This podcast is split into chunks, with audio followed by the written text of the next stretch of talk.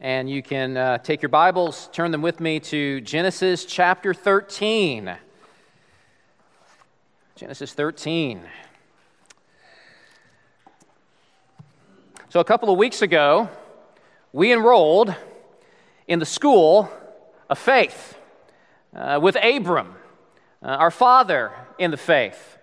And through God's dealings with him, we are learning about living by faith.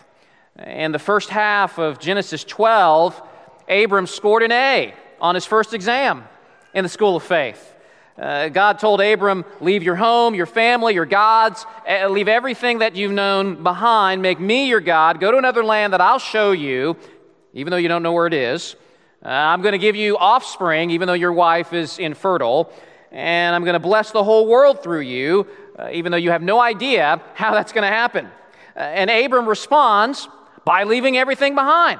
Uh, that's bold obedience. Some might even say that's crazy obedience. But Abram, with the eyes of faith, recognizes that God and his promises are way better than anything that his old life had to offer. But Abram is not perfect. In fact, Abram is just like you. And so last week, in the second half of chapter 12, Abram takes his second exam in the school of faith. And what's his grade? Big fat F on the exam. He failed. A famine strikes Canaan, and out of fear, he takes matters into his own hands and leaves the land that God called him to.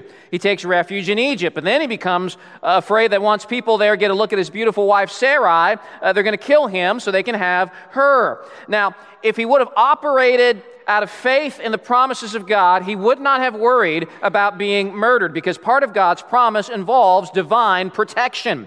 God said, Whoever dishonors you, I will curse. No one can mess with Abram uh, without messing with God himself.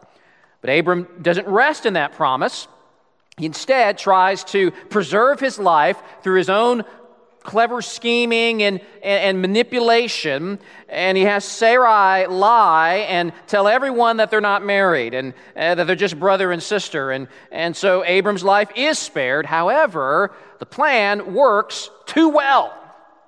And Pharaoh, the king, takes notice of Sarai and says, Oh, great, you guys are just brother and sister? You're not married? Great. And he takes Sarai and puts her in his harem. Eventually, God steps in and intervenes. He strikes the household of Pharaoh with plagues. Pharaoh discovers the truth about Sarai. He's naturally pretty upset with being hoodwinked, and he consequently kicks Abram and Sarai out of the country. And so we left Abram and Sarai last week, leaving Egypt, heads hung low in shame, I'm sure, going northward back to Canaan. But the good news is that despite Abram's foolishness in Egypt, God nevertheless protected and preserved him, uh, thus protecting and preserving God's promise to bless the whole world. God is faithful to keep all of his promises, his, his big global promises. And he's also faithful to his individual people. He's faithful to complete the good work that he's begun in Abram. And this week, we're going to see Abram now advancing in the school of faith. And my prayer is that we will grow with him. So let's roll up our sleeves and let's get started. Let's get to work. Please stand with me now as we read the sermon text together. And we stand at Harbin's Church as a way of recognizing that this word is the word of the Lord. And we should listen to it with care and with eager attention, fully expecting that God is going to bless us as we listen. Genesis chapter 13. Word of God says So Abram went up from Egypt, he and his wife, and all that he had, and Lot went with him into the Negeb. Now, Abram was very rich in livestock and silver and in gold, and he journeyed on from Negeb as far as Bethel to the place where his tent had been at the beginning, between Bethel and Ai, to the place where he had made an altar at the first. And there Abram called upon the name of the Lord.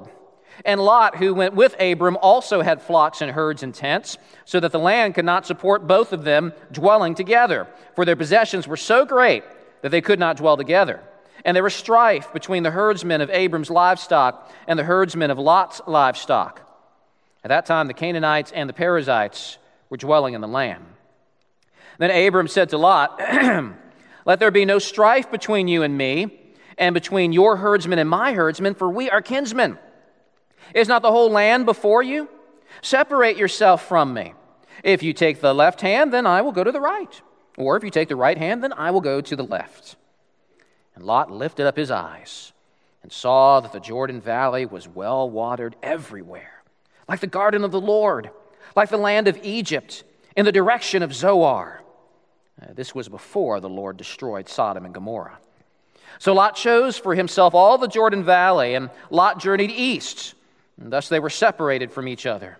Abram settled in the land of Canaan, while Lot settled among the cities of the valley and moved his tent as far as Sodom. Now, the men of Sodom were wicked, great sinners against the Lord. The Lord said to Abram, after Lot had separated from him, Lift up, lift up your eyes and look from the place where you are, northward and southward and eastward and westward. For all the land that you see, I will give to you and to your offspring forever. I will make your offspring as the dust of the earth, so that if one can count the dust of the earth, your offspring also can be counted. Arise, walk through the length and the breadth of the land, for I will give it to you. So Abram moved his tent and came and settled by the oaks of Mamre, which are at Hebron, and there he built an altar to the Lord. Let's pray.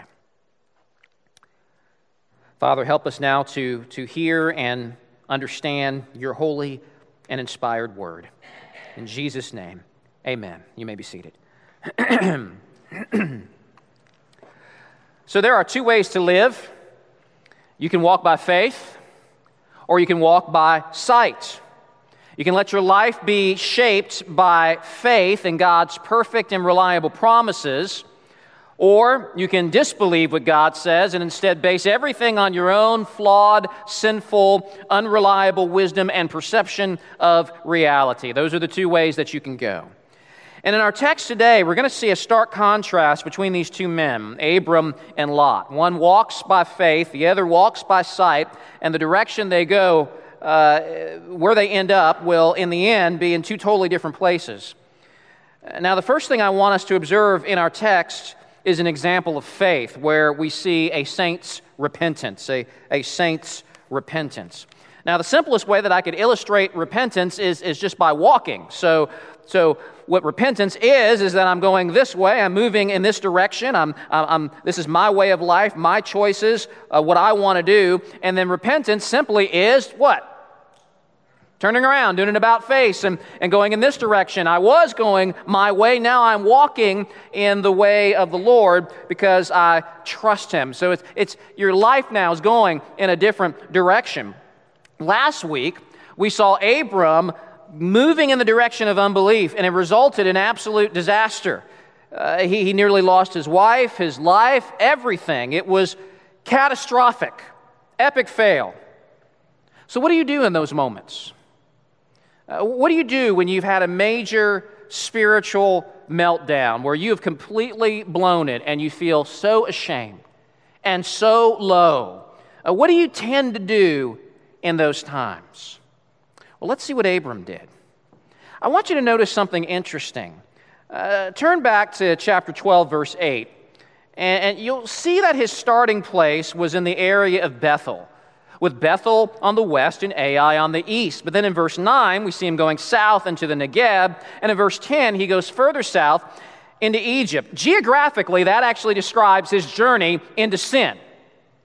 But now, what do we see in chapter 13? Pay close attention to the geographic markers. I think this is very deliberate. Verse 1 So Abram went up from Egypt into the Negeb. Verse 3 And he journeyed on from the Negeb as far as Bethel to the place where his tent had been at the beginning, between Bethel and Ai. Now, Moses could have easily dispensed with all of that and just kept it real simple and said, And Abram returned to Canaan. But instead, he deliberately is, and painstakingly is, is showing Abram retracing his steps. Abram's repentance is reflected literally in the direction that he's walking in. He has turned around. He is going the opposite way, away from Egypt and back into the land of promise where he should have been in the first place. That's an act of faith. But more than that, in verse 4, it says, that Abram went to the place where he had made an altar at the first. And there Abram called on the name of the Lord. Abram's going back to the place where his pilgrimage of faith first led him. Uh, where he first built an altar and called on the name of the Lord. Twice the wording of the text suggests a restart. Uh, verse 3 says, at the beginning. Verse 4 says he's back to where he was at the first. His return to the Lord is reflected in his going back to where he began with God. So, brothers and sisters, I, I ask you again where do you go when you fall? When you totally mess up, when, when you're completely shaken and devastated in the wake of your own catastrophic spiritual failure. I know what some of you do. Some of you wallow in a pit of misery and despair. Or maybe you just stay in your sin. Well, I've already messed up. I've already completely blown it. I might as well just stay down here in this place and give myself over to more sin. I've done that before. Still, others of you, you get so ashamed. I oh, mean, I can't believe it. I've fallen into the sin yet again. Uh, surely this time God is done with me, and you wonder if God will ever take you back. Now, all of those are wrong responses to sin. Better to learn from Abram. Uh, from his place of sin, Abram by faith turned around and he went back to the beginning, retracing his steps to the altar where it all began for him. Now, for you and I, where is that place? Where did your journey of faith begin? Not on an altar, not on an altar between Bethel and Ai, but at Calvary on a cross. Whenever we fail, we must retrace our steps back to where we started, back to the beginning, back to the cross, to the gospel, to that wonderful news that Jesus took all of the guilt and all of the shame and all the condemnation for sin on behalf of all who believe in him and call on his name. We need to go back to where we started, and that means by faith laying hold of that wonderful promise in 1 John 1 9 that says, If we confess our sins, he is faithful and just to forgive us our sins and, and cleanses us of all unrighteousness. It's not that we get saved all over again, that's not necessary. But what is necessary is for us to get back into a state where we are uh, we're enjoying the forgiveness of God and we're experiencing the sense of security and communion in our relationship with God that was broken during our time of rebellion. So it's not about salvation, it's about restoration. King David realized this, right?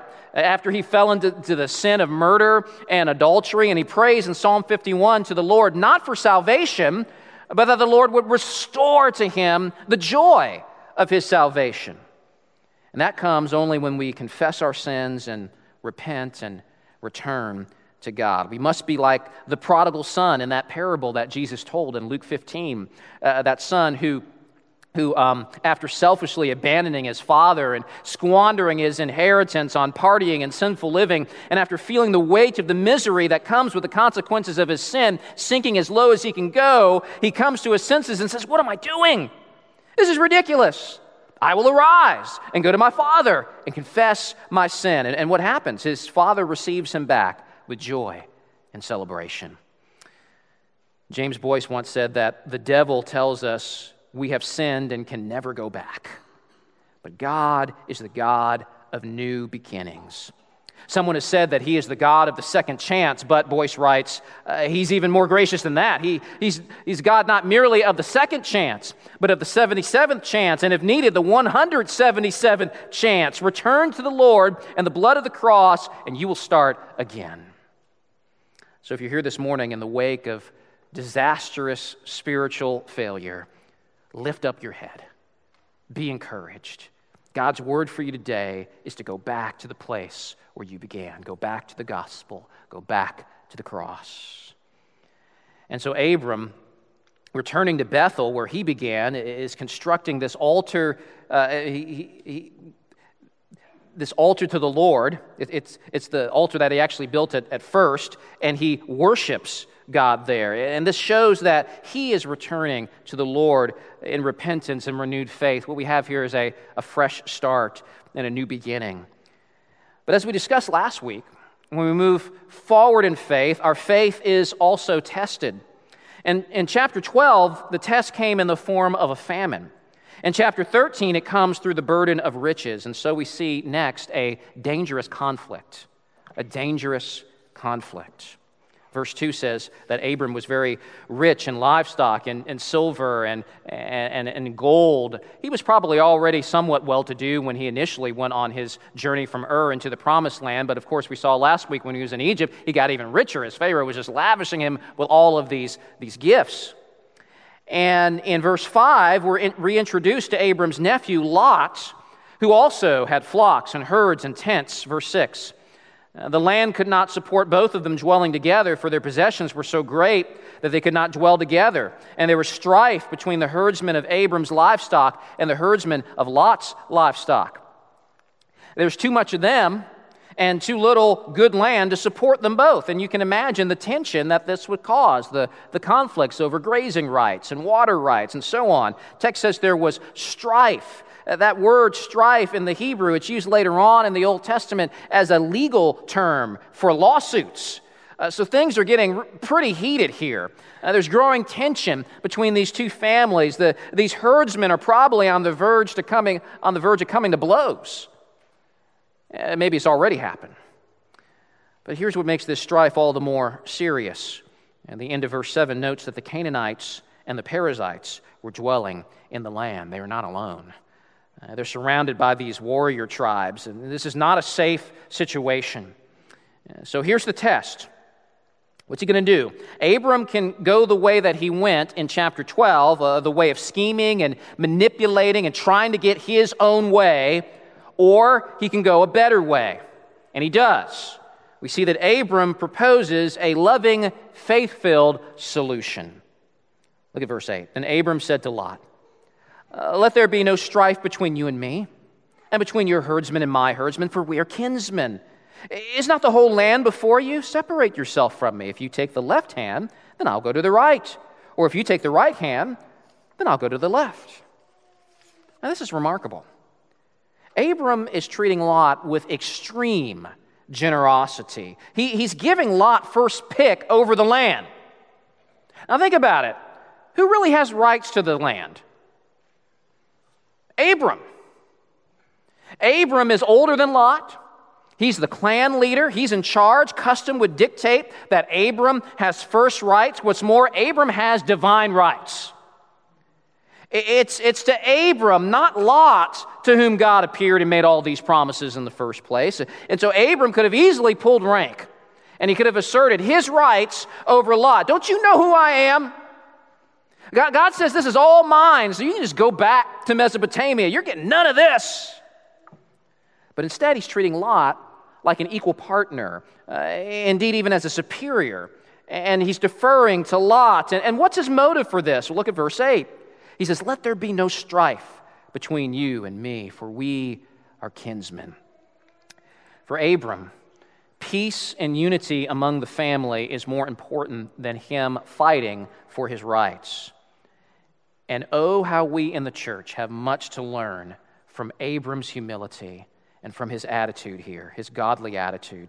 If Abram is willing to go all out for peace and unity with Lot on the basis of a family relationship, how much more should we in the church, in our dealings with our brothers and sisters in Christ, how much more should we, when there is tension uh, between us, how much more should we echo Abram's words, let there be no strife between you and me? Why? Because we are kinsmen, we're family. Abram goes all out, even knowing that it may result in great inconvenience to him. He really exemplifies Romans 12:10 that exhorts us to outdo one another in showing honor. He exemplifies the, the command in Romans 12 18 that says, If possible, so far as it depends on you, live peaceably with all. Now, how is Abram able to, to do this, to, to be so big hearted and magnanimous and generous in this situation? How, how could he do this? Uh, how could he not just fight with Lot for his own way? I think we get a clue when we turn to a text that we often use to help us to understand why strife breaks out between us in the first place. And it's in James chapter 4. And James writes this What causes quarrels? And what causes fights among you? Is it not this, that your passions are at war within you? You desire and do not have, so you murder. You covet and cannot obtain, so you fight and quarrel. You do not have, because you do not ask. In other words, uh, we aren't asking God for what we want. We don't trust that God will provide for us what we need. And, and, so, and, and what we want, we want it so much that we will fight to get whatever we think we need. The source of fighting and strife and quarreling in the church stems from unbelief from a lack of faith in the provision of God, which means that the peacemaker is the one who lays down his sword because he doesn't have to fight his brother because he's trusting in God. And that, friends, I think is the key to understanding how Abram can be so incredibly generous and loving to Lot. The Abram of Genesis 13 is so different than the Abram that we saw last week in Genesis 12. Last week, we saw Abram living in fear and in unbelief. And he was anxious about his life and about his future and what he would eat and drink. It was all about Abram. And since he wasn't trusting in God, the only alternative was for him to plot and to scheme and, and to deceive and try to control the situation himself so he could get what he wanted. But now in Genesis 13, Abram is a completely different man. He doesn't resort to cunning manipulation or, or trickery to get what he wants because, unlike Genesis 12, Abram now is trusting in the promises of God. He doesn't have to fight with Lot over anything. James Boice says that when he had gone to Egypt, he had chosen for himself and gotten into great difficulty. But now, Abram was content to leave the choices with God and to trust God for his future provision. Another commentator said that Abram knew that he could give the land away a thousand times, but it didn't matter. It was, gonna, it was going to his descendants no matter what. God had promised it. Abram believed it. That settled it. He doesn't need to worry about this. You see, friends, when you are trusting in the promises of God, you are free to love and serve others. You are liberated from thinking about self and you're released to think about others. So, for example, if I truly believe the promise of Philippians uh, that God will provide for all of my needs, that frees me up now to consider the needs of others, whether that's material needs or, or, or other needs. But if I don't trust that promise, I will tend to be stingy. I have to provide for my needs. I have to take care of myself. I have to hold on to these things. Sorry, I can't help you out.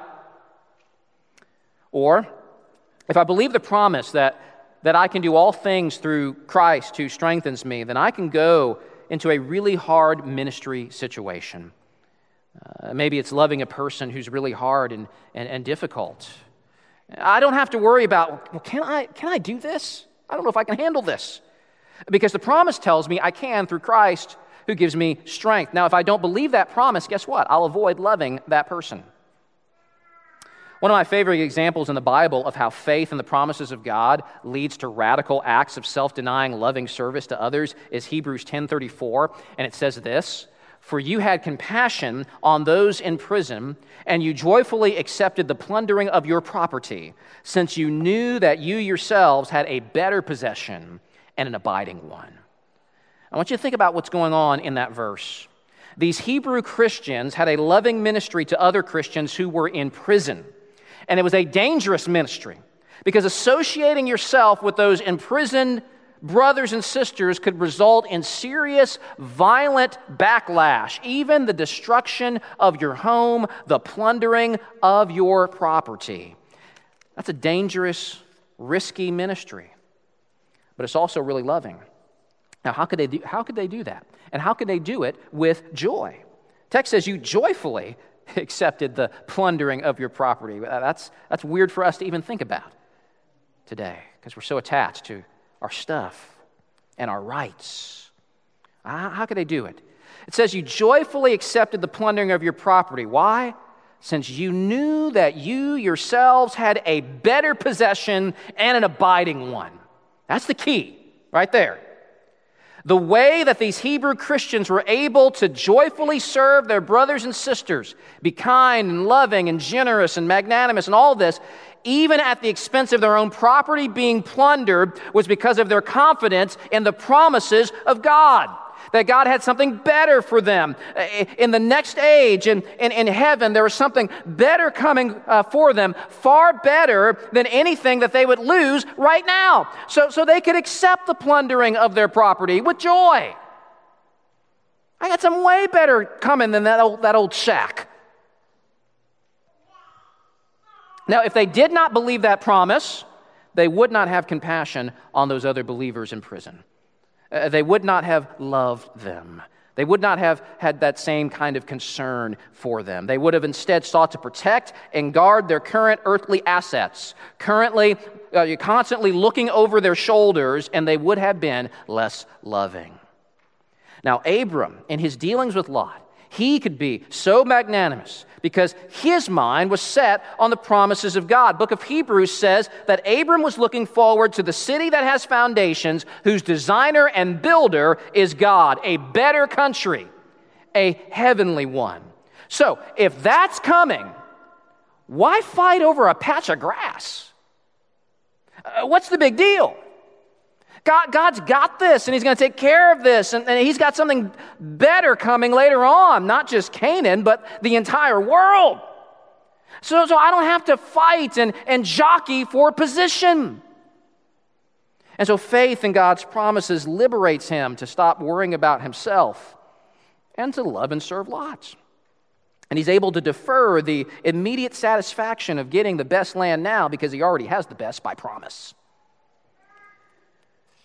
Now, if Abram is exemplary of one who walks by faith, Lot, sadly, is a demonstration of one who walks by sight. And so now we see a, a foolish and a faithless choice. Look at verse 10. it says, And Lot lifted up his eyes and saw that the Jordan Valley was well watered everywhere, like the garden of the Lord, like the land of Egypt, in the direction of Zoar. Abram said, said, said, Pick what you want, Lot. And Lot took full advantage of that offer. He's like, Awesome. while, while Abram is selfless in his offer, Lot is very selfish in his choice. All he can really think about is what might be to his own material advantage. John Calvin is, is particularly incensed at Lot's behavior here. Calvin writes that as the equity of Abram was worthy of no little praise, so the inconsideration of Lot is deserving of censure. Uh, Calvin says he ought rather to have contended with his uncle for the palm of modesty. But uh, just as if he had been in every respect the superior, he usurps for himself the better portion and makes choice of that region which seemed the more fertile and agreeable. And indeed, it necessarily follows, Calvin says, that whosoever is too eagerly intent upon his own advantage is wanting in humanity towards others. Or to put it another way, uh, that person's not going to be able to really love others. The comparison of the valley with the Garden of Eden is chilling as it recalls man's first greedy rebellion with God. The text says that Lot lifted up his eyes, and, and it brings to mind Eve in the garden, who beheld the eyes of the, of the or beheld with the, her eyes the beauty of that forbidden fruit, and she's entranced by its appearance, and she could think of nothing else, and how good this is, and how awesome this is, and how wonderful this will be for me if I grab this fruit. Lot here, too, is, is enraptured by the Jordan Valley. He is impressed and taken in by its outward appearance. And, and notice it's, it's compared to another lush land that would also convey negative overtones to Moses' original audience, that being Egypt. It's like Egypt. Verse 11 says So Lot chose all, all the Jordan Valley.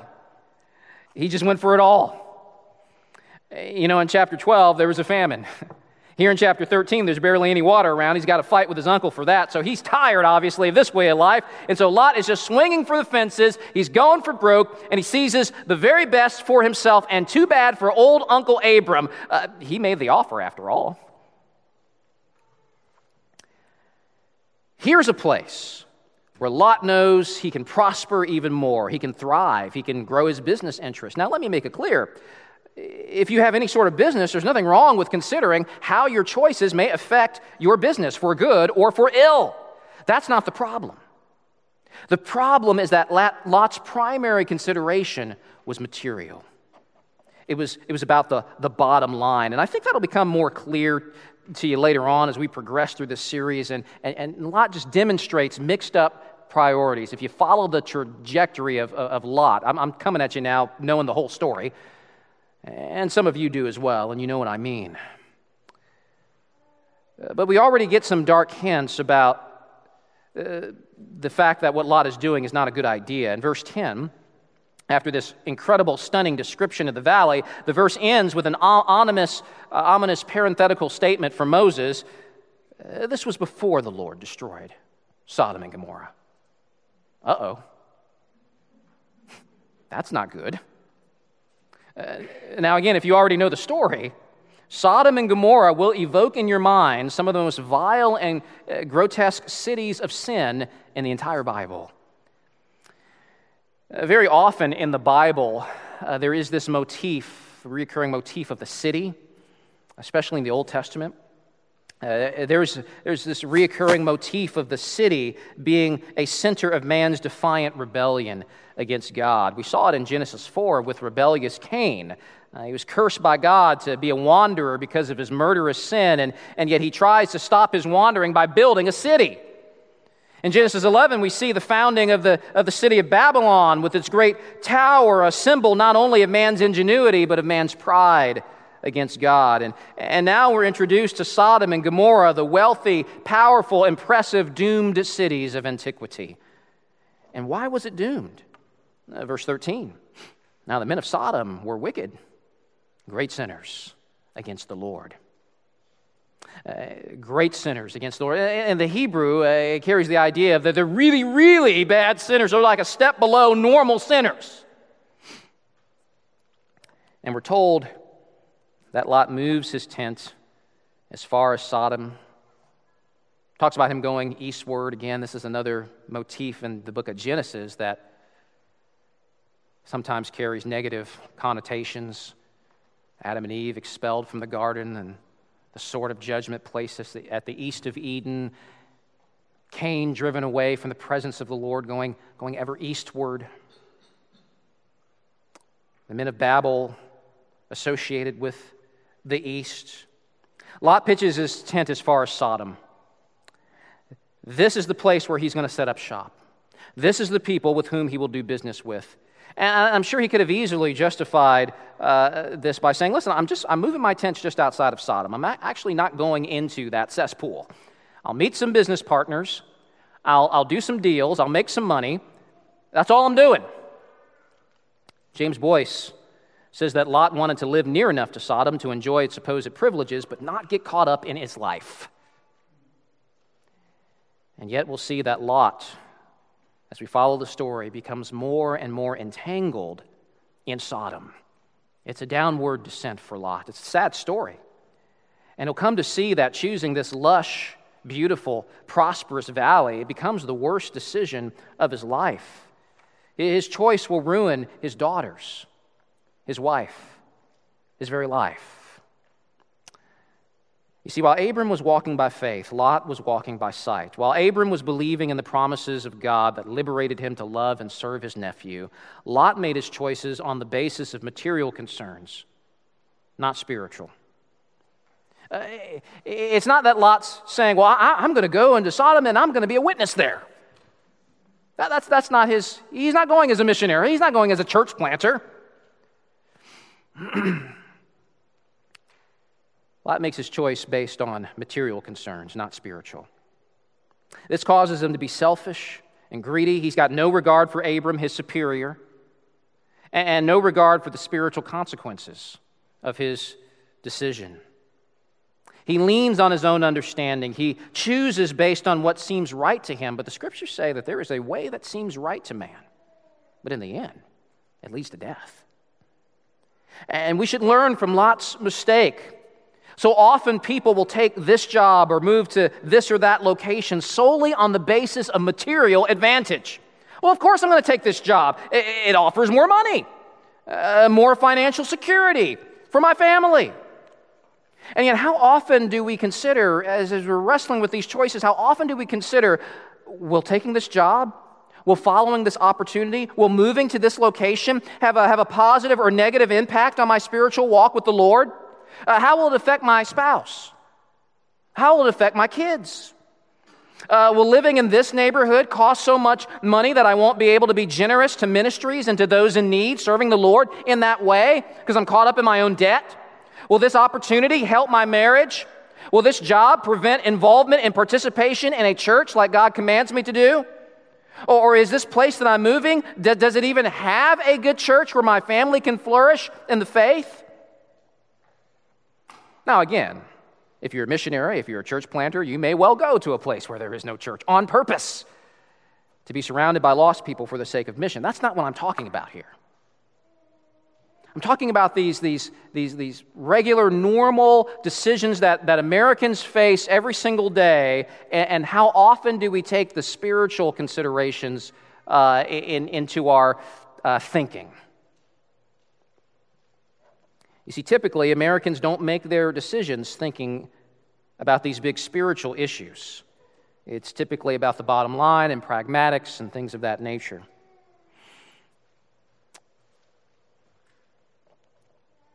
But the people of faith should make their decisions with all of these things in mind.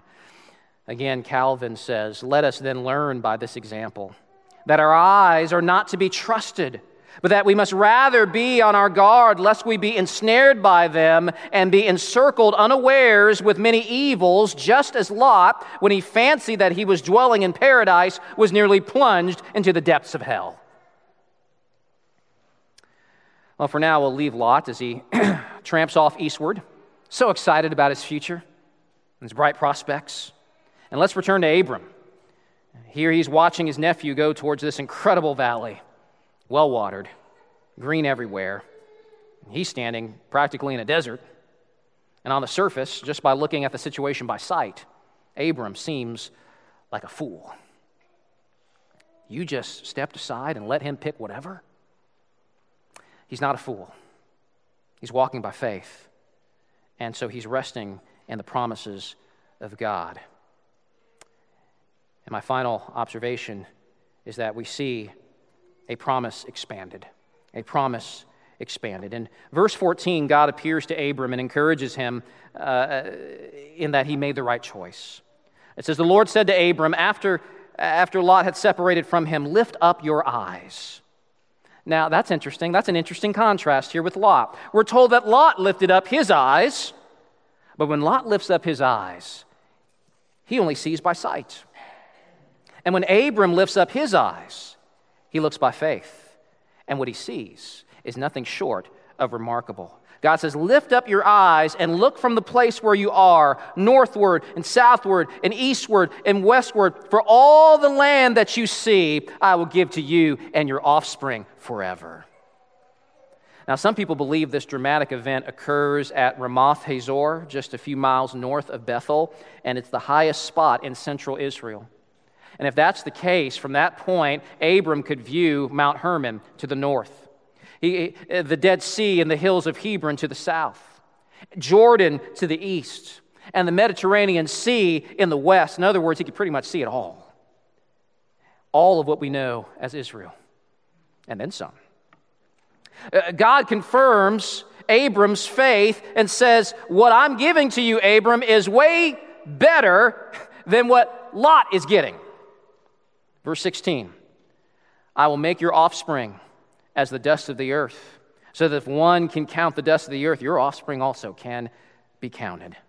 Now, that's a pretty significant expansion of the promise, isn't it? In chapter 12, God promises Abram land and an offspring, but now he's promising a lot of offspring, like the dust of the earth. Now, I want to talk more about that later, in a later chapter. But right now, we'll, we'll push to the end of 13. Verse 17, it says, Arise, walk through the length and the breadth of the land, for I will give it to you. And in the ancient world, it was not uncommon uh, for kings and rulers to walk through the breadth of their domain. It was a way of claiming it, it was a way of declaring that this is, this is my realm, it belongs to me. And God is telling Abram, Go do that.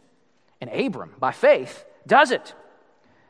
I say it's by faith because it's not like he owns any of this land. It's not like he has uh, legal rights to a single bit of dust. And oh, by the way, the Canaanites and the Perizzites are still in the land. And by faith, Abram goes on this walking tour anyway. And through the eyes of faith, he sees it as all his. Lot can have the Jordan Valley, but Abram knows something better is coming a better country, a city whose builder is God, and worldwide blessing. And this land, with his offspring, will serve as the place and the people who will bring it all to pass. And what's Abram's response to all this? It's not fearful fretting, it's not anxiety, it's not worrying about how, how all this is going to happen. His response is worship. Verse 18. So Abram moved his tent and came and settled by the oaks of Mamre, which are at Hebron, and there he built an altar to the Lord. I see Abram's back now to building altars and going around and proclaiming the name of the Lord. We saw none of this in the Egypt episode last week. He's in a different place now. And notice how Genesis 13 is framed at the beginning and at the end with Abram at an altar. Uh, the chapter begins with him approaching God by faith, and then he walks in faith in his dealings with Lot, and then God affirms his faith and gives him his promise, his word, and the result is more faith as Abram walks the land and claims it. It's because faith comes by hearing, and hearing by the word of Christ. All he has in this moment is God's promise. All he has in this moment is God's word of something better to come. And in that, Abram is content. In that, Abram rests. Like Abram, we are a pilgrim people. And the question for us is will we walk by faith or will we walk by sight? Now, we are in a better position than Abram because uh, we have seen many more of the promises of God's word fulfilled than he ever did. If Abram was generous and magnanimous in giving up his rights for Lot and seeking his best interests, how much more so was the offspring of Abram, the Lord Jesus Christ, in his dealings with us? Jesus, who, though he was in the form of God, did not count equality with God a thing to be grasped, but emptied himself by taking the form of a servant, being born in the likeness of men, and being found in human form. He humbled himself by becoming obedient to the point of death, even death on a cross. And Jesus died to pay sin's penalty so that whosoever would call on the name of the Lord and trust in Jesus' sacrifice for sins would be saved. And, and while we rejoice over that truth, we're still a pilgrim people, like Abram in a way. Uh, we aren't in heaven yet. Like, like Abram, we're still looking for that, that better country to come, that city whose builder is God's.